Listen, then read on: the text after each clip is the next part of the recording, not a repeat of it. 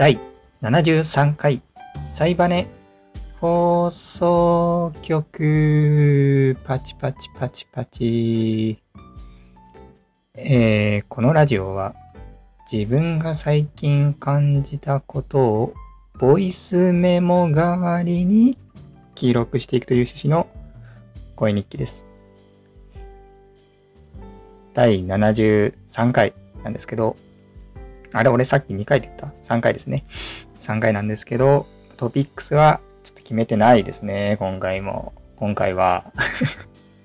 なので、ちょっとトークテーマルーレットをね、また使って喋ろうかなと思うんですけど、その前に、近況ですね。というわけで、まあトピックスがないところからもわかる通り、近況らしい近況があんまりなくて、っていうのも、今月は本当ノベルゲーの、ノベルゲー作りの佳境っていうことで、そっちの追い込み作業をずっとしていたので、うん。とりあえずそれが無事完成したので、まあ、今週末か、10、そうですね、12月の初週にリリースしよっかなと思ってます。で、まあ、それの作業に終わったから、特に何かやったってことはないんですけど、まあ、そうですね、まあ、ぼちぼち出かけたのかな。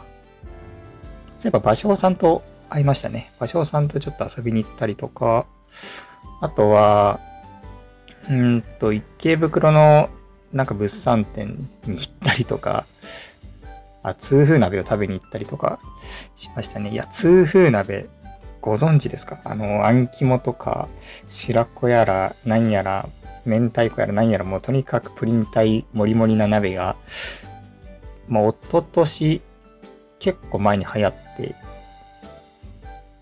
それから食べたいなと思いつつ、機会を逃してたんですけど、それをようやく食べまして、食べた感想としては、なんか、全部溶けちゃうんですね。なんかあの辺って。あん肝とか、まあ当たり前かと思って。だから結構溶けて、野菜を食うみたいな鍋、思ってたのと違ったというか、想像と違ったなって思いましたね。うん。なんかまあそりゃそうか溶けるのかって言われてみればそうだなと思って、うん。まあただその野菜がめちゃくちゃうまいっていうね、ところで、だからなんか痛風鍋なんですけど、なんか痛風鍋を食べてるっていう感じがあんまりなかったですね。で、締めはラーメンにしたんですけど、まあ、あれはラーメンにするべきじゃなかったですね。雑炊にするべきだったどう考えても。今思うと。まあ、とかありつつ、まあちょっと痛風鍋ね、ちょっと、また機会があればリベンジしたいなとか思いつつ、まああと芋焼酎初めて飲んだんですけど、あれはちょっと僕にはまだ早かったですね。芋。うん。霧島、黒霧島だったかな、飲んだのは。まあ比較的飲みやすい部類にある芋焼酎らしいんですけど、それでも、まあまだ飲めなくはないけど、まあ、好んで飲む感じではないかなっていう、まだね、っていうような感想でした。うん、とりあえず俺はまだストロングゼロでいいなっていう。感じでした。って感じで、漢字何回言うんだ？あとはまあ、芭蕉さんに会って、そうですね、オムレツサンドをね、ちょっと食べに行きたくて、芭蕉さんを誘って行ったんですけど、店がもういっぱいで予約しないと入れないという感じで、まあ入れず 代わりにまあカレーを食べて、まあ、買い物して帰ったんですけど、まあ元気そうでよかったですね。久々に会ったんですけど。うん。やっぱほんと友達と会う機会っていうのがめちゃくちゃ減ってて、うん、オンライン上ではやりとりとかはあるんですけど、まあ通話とかしたりもするんですけど、やっぱ実際会うと、あ、なんか動いてるってなりますね 動いてる、生きてた、みたいな感じにやっぱなりますんで、ちょっと嬉しかったですね。はい。って感じかな。まあ、あとは、あ、そうですね。引っ越しをしようと思ってて、来月。ちょっとそれの作業にね、追われてて、うん、ほんとそれですね。いや、本当に引っ越し、やるたびに思うんですけど、もう二度とやりたくねえなっていう ほんとやるたびに思いますね。大変すぎて。なんか、まあ、やってること自体は、そんなに大変じゃないはずなんですけど、やっぱなんか気づかれするんですよね。もういろんなとこから電話かかってきたりとか、まあ、普段だって無視するんですけど、僕 知らない番号。さすがに無視するわけにもいかないですし、引っ越し期間は。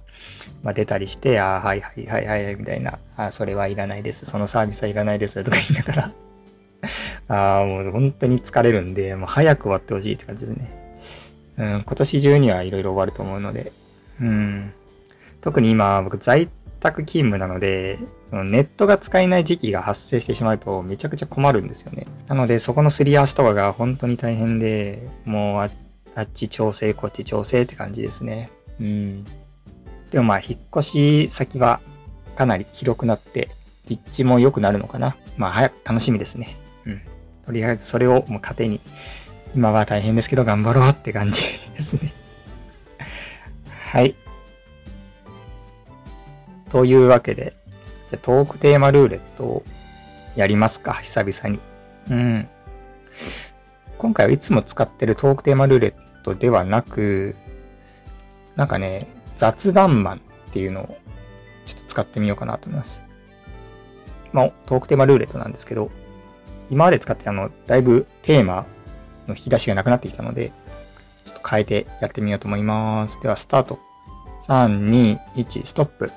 旅行先で宿を取るとき、和風洋風？これね。これは、皆さんどうですか？和風か洋風か。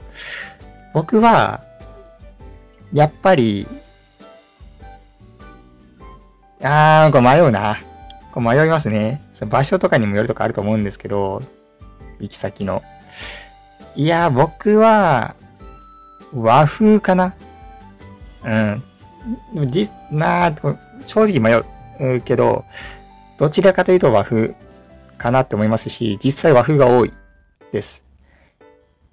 理由があって、多分、無意識なんですけど、和風はやっぱ選んでるんですよね、僕が。っていうのも、今住んでる家が洋風でベッドで寝てるから。なので、やっぱいつもと違う非日常を味わいたいってなった時に、家とは違う和風を多分選んでると思うんですよね。うん。そう。で、和風ね。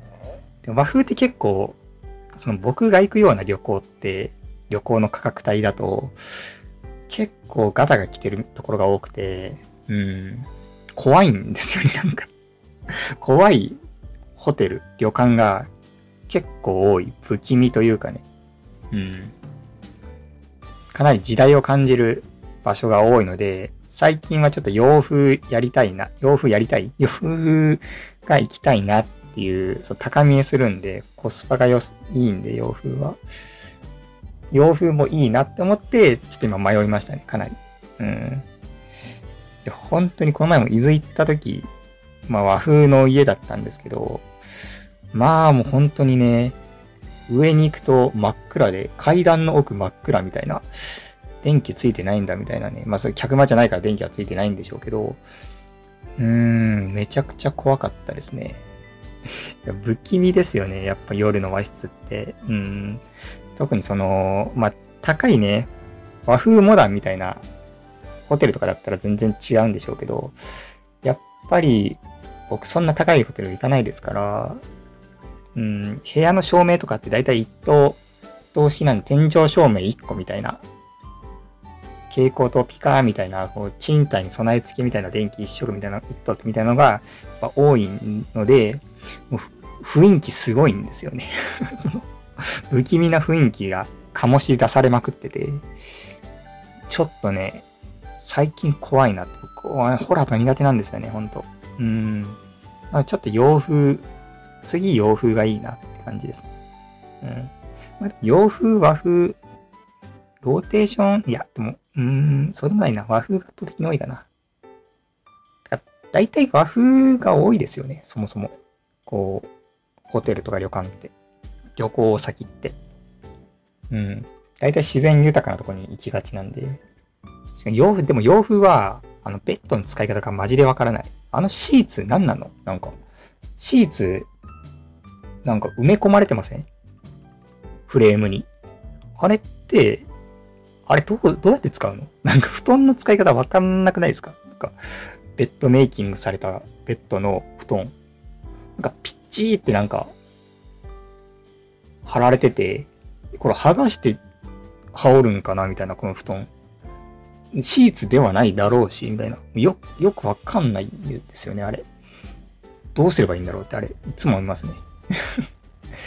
まあそのあたり、和風は買って知ったるというか、感じなんで、まあもうゴローンでいいんですけど、洋風はちょっとマジでベッドがよくわからない。この布団どうやって使えばいいんだみたいなね。感じ。よし、だいぶ話したんじゃない ?10 分ぐらい話したんじゃないかな。10分頑張って喋りたいですけど、ワンテーマで。うん。じゃあ次言いましょう。10分話すを目標に、ちょっと僕のトーク力をやっぱ鍛えたいんで、次のテーマでも10分話すを目指します。はい、じゃあスタート。3、2、1、ストップ。人生で恥ずかしかったこと。恥ずかしかったこと？あ、俺、ちょうどありましたね、先週。この引っ越しの手続きで、なんかね、電話がかかってきたんですよ。どこだったかななんか、新生活をスムーズにみたいなサポートセンターから電話がかかってきたんですね。なんか手続きこっちでやりますよみたいな。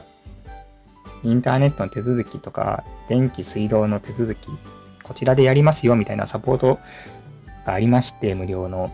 そっから電話がかかってきたんですよ。で、僕、電話っていうのが、もう本当に苦手で、本当に苦手なんですよ。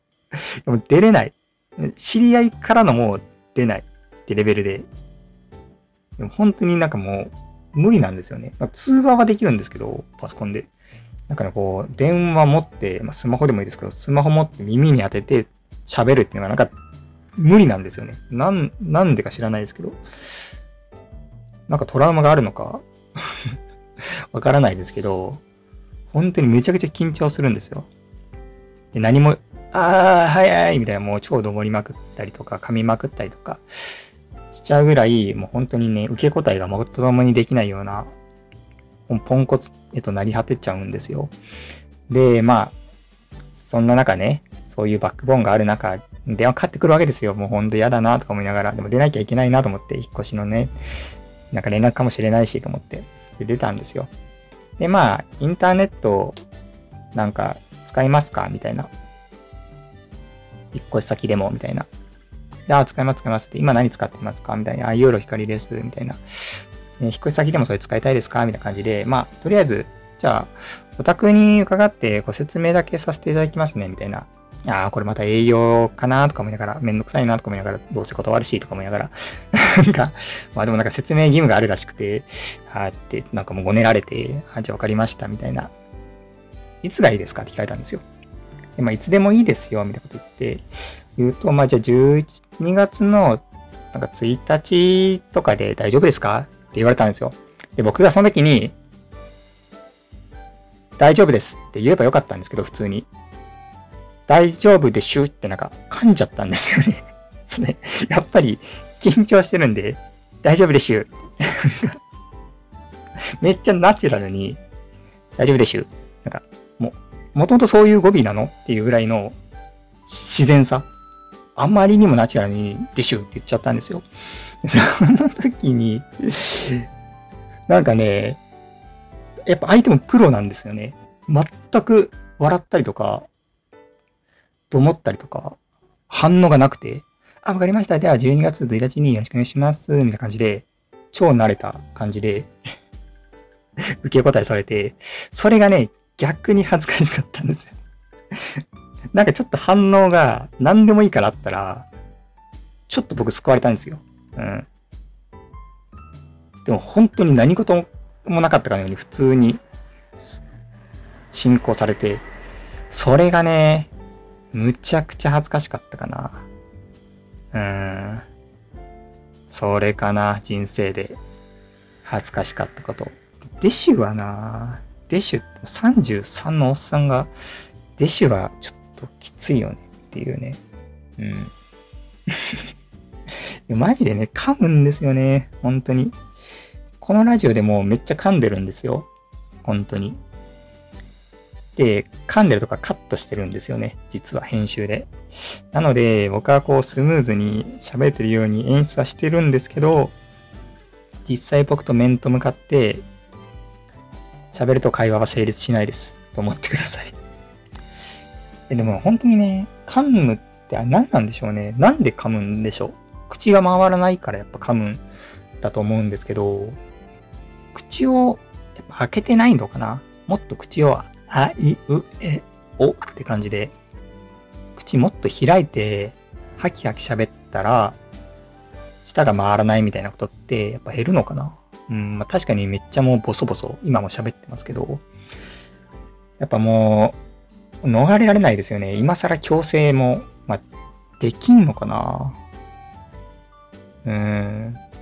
ちょっとね、まあ、恥ずかしいっていうのがありますよね。単純に。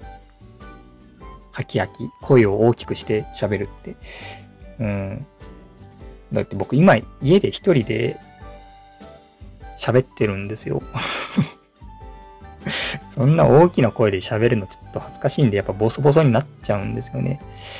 そりゃね、お酒飲んで友達と喋ってたとかだったら、嫌でも声は大きくなるんですけど、でも確かに飲みの場ってあんまり噛んでない気がしますね。うん。ってなるとやっぱりその、口の動かし方とかになるんですかね。うん。頬の筋肉とか。確かに僕、も頬の筋肉全然なくて、もうやつれて見えるんで、うん。そういうところが大きいかもしれませんね。僕、ウェザーニュースのウェザーニュースライブっていう番組がすごい好きで、このラジオでもたびたび話題に出させていただくんですけど、やっぱそのキャスターさんが言うには、言ってる話があって、うん。その番組ってもう3時間生放送でずっと喋り続けるんですよ、キャスターさんが。もうずっとずっと喋ってるんですね。すると、やっぱりなんか顔がすごくシュッとするらしいんですよ。なんかその口をめちゃくちゃ動かすから。なので、本当に喋るのって、むちゃくちゃ大事なんだなっていうのが、うん、喋れば喋るほど喋り、声を出しやすくなったりとか、まあ、顔の表情とかも良くなっていったり、表情っていうか、まあその、顔つきが良くなっていったりとかもするみたいで、やっぱ喋るっていうのが大事なんですよね。うん。日常的に喋ってないもんな。このラジオぐらいじゃない？俺が喋ってるのって。いや、本当に在宅勤務だし、ねやりとり全部チャットだし、みたいな。口動かさないもんな。飯食うとか、あ、そっか、飯をもっと噛んで食えばいいのかな。肩パンとか食えばいいのかな。スルメとか。スルメ食おっかな。スルメ食い続けたら滑舌良くなるみたいな研究ないかないや、あってもおかしくない。なんかそういう、やっぱ顎、顎を鍛える。まあ、顎になるのかな頬じゃなくて。今でも一緒だよね。で、口を動かせばいいわけだから。うん。なんかあるかな？ちょっと。スルメでググってみる。スルメ？頬の筋肉。いや、滑舌か。スルメ、滑舌。いや、なんか、お笑い芸人出てくるな。スルメかっこお笑い芸人。早口が、早口な上に滑舌が悪く、非常に聞き取りづらいってなんか書いてある。そういう芸人さんがいらっしゃるんですね。え、じゃスルメじゃなくて、その芸人さんじゃなくて、何でしょう？当たり目にする？当たり目。鍛えられる。いや、出てこないな。なんかツイッターで鍛えられるの？みたいなことを言ってる人がいらっしゃるんですけど、あ、でも、スルメの効果なめんな。スルメ .com って何かスルメ、スルメ .com って何？スルメ .com っていうページ今見てるんですけど、えー、っと、はい。書いてありますね。スルメ大好き25年のスルメです。あ、スルメさんっていう方なんですね。スルメを噛み続けると、歯がためになる、頭が良くなるといった都市伝説みたいなことが言われていますが、これは本当なのでしょうか？はい。で、はいはいはい。スルメの効果とは以下のようになりますと。まず肥満防止。ああ、満腹重数が指示されて食欲を抑えることができる。ああ、これよく聞きますよね。噛むといいって。で次は味覚の発達。えー、旨味成分が多いスルメを噛み続けることによって味覚が発達する。これちょっとわかんないですけど、あ、3つ目ありますよ。言葉がはっきり。よく噛むことで口周りの筋肉が発達し、言葉をはっきり発音することが期待できます。期待できます。なるほど。やっぱ、期待できるんですね。期待するか。いやちょ噛んでみよっかな、当たり目。当たり目ね、うまいですよね。うまいけどなんかあれ食い続けてると、歯疲れるじゃないですか、顎が。あれってどうなんだろう？疲れた後も噛んだ方がいいのかな？やめた方がいいのかな？筋トレみたいにやっぱ筋肉痛になったらやめるみたいなことをした方がいいのか。でも、疲れた時こそ効くんだよ、みたいな。まあ、でも、頬だって筋肉だし、同じだよね。筋トレだよね。うん。はい。まあ、そんな感じで、10分経ったんじゃないですかね。まあ、恥ずかしい話というか、スルメの話になっちゃいましたけど 10分喋った気がする。じゃあ、あともう一個ぐらい喋って終わりますか。えー、っと。じゃあ、スタート。3、2、1、ストップ。自分のここはすごいと思うところ 言いたくねえ。何これ面接かよ。すごいと思うところ 自分、俺ここすごいでしょっていうわけでしょやりたくねえなし、あんまり君ここすごいねって思われ、言われたこともないし、ないなすごいと思うところ。あー、すごいと思う。うーん、あの、僕一つ、持っている考え方があって、それがね、決定論を採用してることなんですよね。決定論。ま決定論っていうのは、自分の意思っていうものは実はないっていうことなんですよね。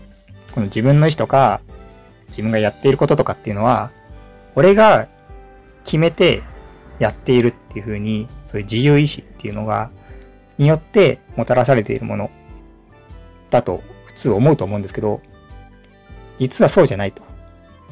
全部あらかじめ決まってたんだよっていうような考え方なんですよね。だから僕は今日昼にあの、ま、ラオウ食べたんですけど、ま、ラオウを俺が食べたいなと思ってラオウを選んで食べたつもりで俺はラオウを食べてるんですけど、実はそれはお前決めてないよと。まあ、あらかじめ決まってたお前が今日お昼にラオウを食べることは実はもう決まってたんだみたいな。っていう考え方が決定論。もうちょっとね、詳しい人が言 う、聞くと、いやいや、そんなに違うよって思うかもしれないんですけど、まあ大体そんな感じだと思います。僕はこの決定論っていうのを採用してるんですよね。なんか物事を決めるときというか、生きる上で。これね、これね、めちゃくちゃ良くて、それが。悩まなくなるんですよね。物事に対して。例えば僕が、じゃあ、まあ、引っ越しなんで、どうしよっかなとか思うわけですよ。物件とか、じゃあ次光回線変えるか、どの光回線にしよっかな、ユーロ光にしよっかな、フレッツ光にしよっかな、どこも光にしよっかな、みたいな。えー、光もいいな、みたいな感じで悩むわけですよ。でも、それ悩んでも意味ないんですよね。なぜならもう決定してるから。決まってるから未来は。ってなると、その悩まなくなるんですよ。もう悩んだって無駄だわと思って。まあ、じゃあこれでいいやって感じで、ピッてね、すぐ決めるんですよね。これ悩んでる時間無駄だなっていうふうに思って、物事をすぐ決定できるようになったんですよね。うん。これが結構僕の中で割と革命っていうか、昔は本当にね、めちゃくちゃ悩んでたんですよ。ファミレス行ってどれ食おっかな、みたいな。もう早く決めろよとか言われたりして、いやこれもいいな、これもいいな、みたいな。でも、ある時、そのめちゃくちゃね、仕事終わりにね、なんか、なんかハンバーグ食べたいな、みたいな、思った日があったんですよ。でハンバーグ食べたい。もう、で、ハンバーグの画像とかいっぱい見ちゃって、あ、もう完全に頭の中、舌がハンバーグになってるみたいな、もうハンバーグ以外考えられないみたいな感じになったんですけど、なんかそのハンバーグが食べたいと思ってたハンバーグが売り切れで、俺が好きなハンバーグがあるんですけどそこが売り切れで、もう店終了しちゃってて、でも仕方ないわと思ってラーメン食べたんですよ。向かいにあった。それがめっちゃうまくて、なんかハンバーガーじゃなかったわと思って、俺が食いたいのラーメンだったわってなったんですよ。その時に、なんかもう何でもいいんだなって思ったんですよね。俺は、もうハンバーガーしか、ハンバーグか、ハンバーグしかありえないって、なんか、なぜか思い込んでたけど、全然ラーメンでいいじゃん、みたいなことがあって、なんかその、俺が勝手に決めつけてたけど、実は選択肢は無限にあって、それどのどの選択を選んでも、俺にとっていい結果をもたらしてたんだなってことが、まあ、結構ね、重なったんですよね。今、さっきの食べ物は本当些細な例ですけど、そういうことが何回かあったんですよ。まあ、どっち選んでも結局同じ未来に行くなみたいなことがあって、それから、その、こう悩んでる時間、無駄だなっていうふうに思うようになりましたね。まあ、無駄とまでは言わないですけど、まあ、悩んでも悩ま、悩まなくても、まあ、悩まなくても、それほど結果は悪くならないってことは、実感として分かって、で、やっぱその決定論っていうのがあるよっていうのが、まあ、後から知って、で、ああ、じゃあこれって、俺がやってたことじゃんってなって、これをね、採用してますね。ここ数十年は。うん。なんでまあ、結構ね、投げやりな考え方ではあるんですけど、見方によっては。まあ、どうせ決まってるから何でもいいよみたいな 感じで、まあ、人に対してはやっぱ押し付けないようにはしてるんですけど、お前も考えろよって思われるんで。でもやっぱ自分個人のことに対しては結構ね、決定論の考え方を適用して生きてますね。はい。というわけで、じゃあこのぐらいで終わりましょう。ちょうど時間も良さそうなので、では、トピックスは以上で、続いてはエンディングです。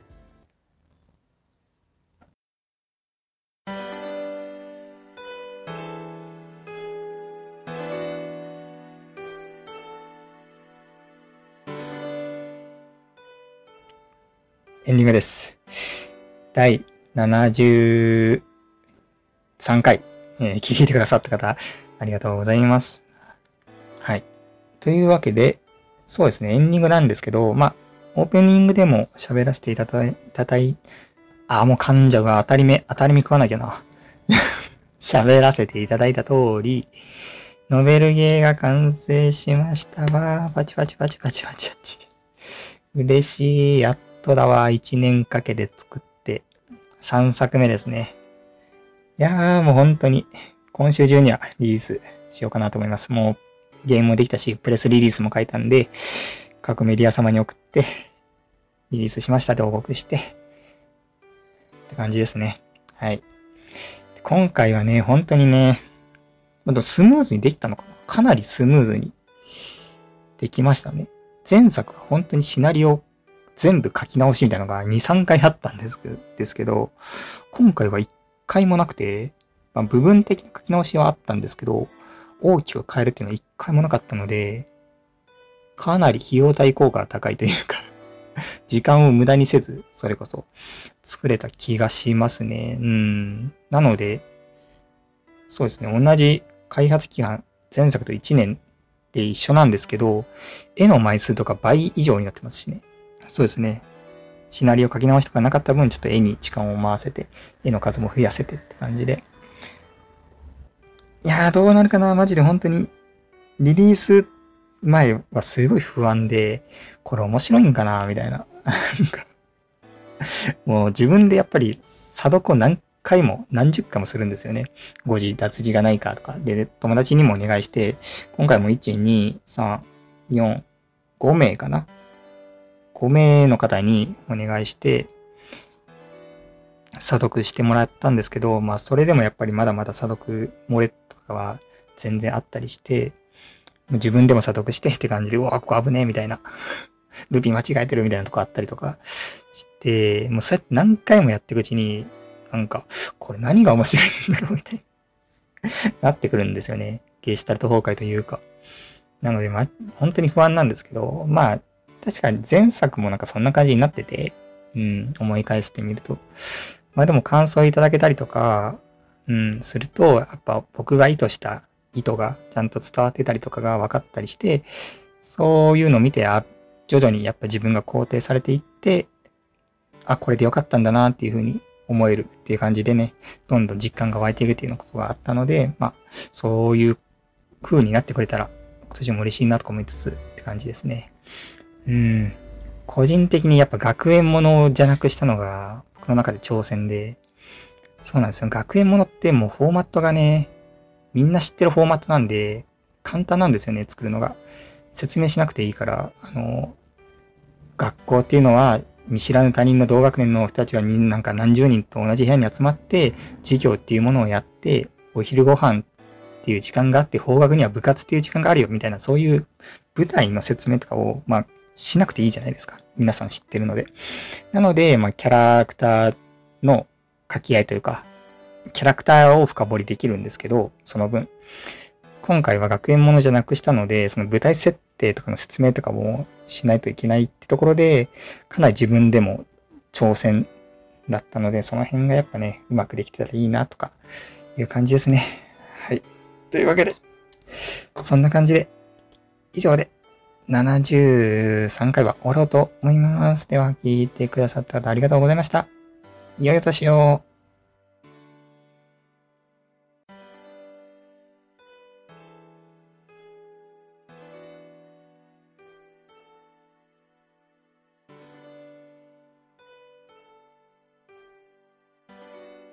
あ、そういえば、近況で話すの忘れたんですけど、パン祭り行ったんですよね。池袋であるパン祭り。友達が、まあ、原価オタクスペースのメンバーで行ったんですけど、かパン祭りっていうのがあるよって教えてもらって、まあ、原価オタクスペースの七津さんとエージェントさんで3人で行ったんですけど、僕、前情報を全然なしで行ったんですよね。うん。で、どんなんなんだろうと思って、まあ、池袋の催事場でやってたんですけど、まあ、いろんなパン屋さんが出店してる感じのイベントで、まあ、いっぱい売られてるわけですよ。えーへーって思いながら見てたら、なんかね、変なパンが多くて 変なパン。変なパンっていうのは何かっていうと、僕、最初びっくりしたのが、シシャモパン。シシャモパン。ビジュアルがすごくて、パンの中にシシャモがいるというか、シシャモの周りにパンが巻かれてるみたいな感じなんですよ。うん、よくね、なんかニシンのパイとか知ってる方はピンとくると思うんですけど、本当にね、パンからシシャモが顔が飛び出してる感じで、なんかもう、思わず買いますよね。うん。し、うまかった、それは。ししゃもの塩気がね、ちょうど良くて、マジでうまかったにしたんですけど、あと面白かったのが、七津さんが買った、カツ丼バーガー。あれね カツ丼バーガーっていうのがあって、あれはマジ何なんだろう。カツバーガーじゃないんですよ。その、カツ丼バーガーなんですよ。カツバーガーじゃなくて、カツ丼バーガーなんです。つまり、米入ってるんですよね。バーガーに。その、まあ、いわゆるハンバーガーみたいな、まあ、パン酢に、まあ、カツと卵、玉ねぎとかね、が挟まっている。そこまでわかるじゃないですか。米まで挟まってるんですよね。意味わかんないじゃないですか。米入れるならパンをまずなくせよと。それライスバーガーならわかるよっていう。でも、カツ丼を挟んじゃってるんですよね。で、まあ、食べたナンさん曰く、もう味が薄いと。ご飯があるせいで、ご飯が汁吸って、その、汁吸ったご飯とパンが来るから、まあ、味が薄いっていう風に言ってました。はい、いや、もう俺も、これあんまり美味しくないだろうなと思いながら 見てたんですけど、まあ、案の定美味しくなさそうでしたね。うん。カツ丼バーガーにするためにちょっと味を濃いめに作るとかそういうのはなんかなさそうでした。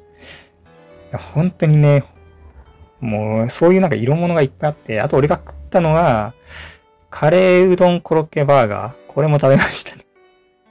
これ僕買ったんですけど、いやもう意味わかんないです。カレーうどんコロッケバーガー。じゃ、コロッケバーガーはまだわかる。ね。これグラコロとかありますよね。グラタンコロッケバーガーとか。まあ、ああいう感じですよ。でもそのコロッケの中身がカレーうどんなんですよね。うどん入ってるんですよ。コロッケの中に。意味わかんないし、しかも全然なんかカレーうどんっぽさはなくて、その、いわゆる、だしだしの味がなくて、全然。ただの、カレーとうどん の味で、なんか全然創意が、創意工夫がなくて、もうビジュアルはめっちゃ面白いんですけど、味が追いついてなくて、ビジュアルに。うん。こんなビジュアルなのにうまいんだみたいな驚きが全然なくて、ただ見た目だけみたいな。くて面白かったんですけど、満足度は低かったですね。もう二度と買わない。